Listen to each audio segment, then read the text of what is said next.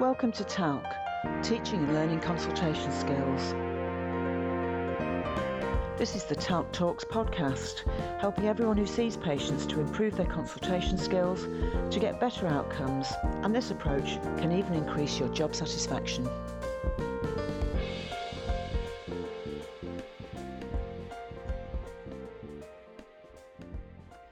Welcome to this podcast from the series TALC Teaching and Learning Consultation Skills.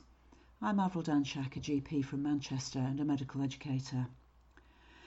Today I'm going to be talking about the module TALC Skills for Managing Time Effectively, and in particular the chapter which is called Can You Learn to Save Time During Consultations? Now, using time effectively in consultations is important for everyone who sees patients face to face. And I like the quotation that says, one of the very worst uses of time is to do something very well that need not be done at all.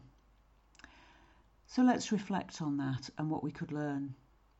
Most consultations in UK primary care are considered to be rather short. In the 1970s, patients were often booked in at five minute intervals, which seems quite extraordinary to us now. But many appointment systems aim for 10 minute appointments, although NHS England is of the view that the average consultation length is somewhere nearer to 12 minutes. Many practices are introducing 15 minute appointments to allow for increased complexity, which it pervades so much of modern medical practice. However, the duration of a consultation is only a partial representation of its quality or even its effectiveness. Many clinicians who begin their work in primary care settings will be offered quite long appointments, sometimes up to 30 minutes. Yet, surprisingly perhaps, these long consultations often fail to achieve their potential. Sometimes quite basic issues such as a working diagnosis or an effective management plan are not actually achieved in that time. Yet, when you watch experienced clinicians who employ highly effective generalist thinking and consultation skills, they often astonish those in training roles by how much can be done in 12 minutes, often with no sense of hurry or speed. So, how does this magic happen? Any clinician struggling with time management will often say something like they need more time with the patient. A video analysis can help us to look at how time is being used and help to reveal the ways in which clinicians are often not using time effectively. For example, Ineffective listening can mean that the patient's concerns and priorities are not perceived quickly enough. Teaching methods to improve listening can help here. But a lot of time can be wasted because of repetition and duplication in the consultation. And here are some examples, although watching videos may reveal other issues. Sometimes clinicians ask the same questions several times over. This is probably because the clinician has forgotten the answer and that may well be because they didn't really hear the answer in the first place because they were too busy thinking what question they're going to ask next. Another way that, inf- that time is wasted is when patients are asked for information that they have already given. Was the clinician not paying attention or did they forget? Another thing is asking for information that is clearly recorded in the notes and which the clinician should know from their preparation, for example, a list of medications. There's a lot of information about how to be better prepared in the module TALC Skills for Beginning Consultations Effectively Is Your Preparation Positively Promoting Good Performance?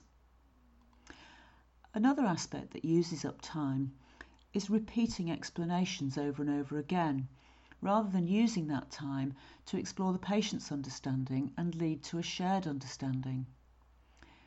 Another thing that often wastes time is the asking of rather irrelevant questions these are often about things that have happened in the past, sometimes even in the distant past, rather than understanding what is happening right now.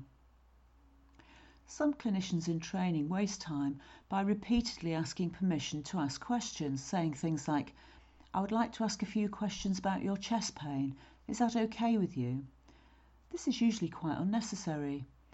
Asking permission to explore an issue is only really required if that issue is likely to be very embarrassing for the patient. For example, sometimes sexual matters might be seen in that way, or a very sensitive issue, for example, asking about domestic abuse. But if somebody's come to talk to you about their diabetes or their chest pain, they're really hoping that you will ask them some questions about that topic. The other thing that also causes wasting of time is when the clinician doesn't take into account the thoughts and concerns that have already been expressed by the patient. This often means that the patient repeats them again, and repetition is generally quite time wasting in consultations. The other thing that can mean that time is not used efficiently is when summarising is not done well.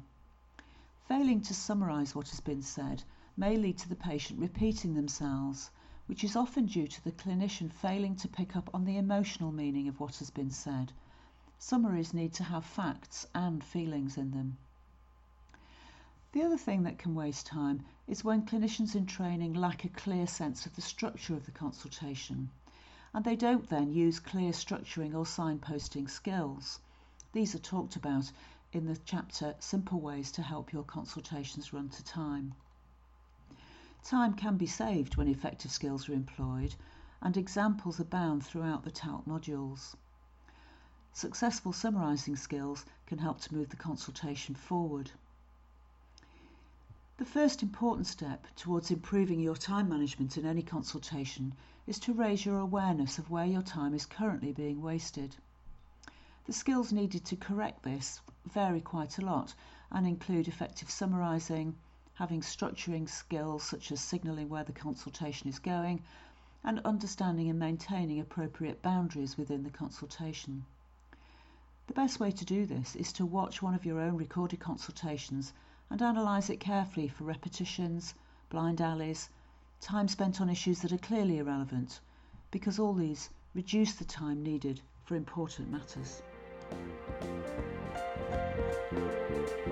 This podcast was brought to you by NHS professional educators, making training available to all.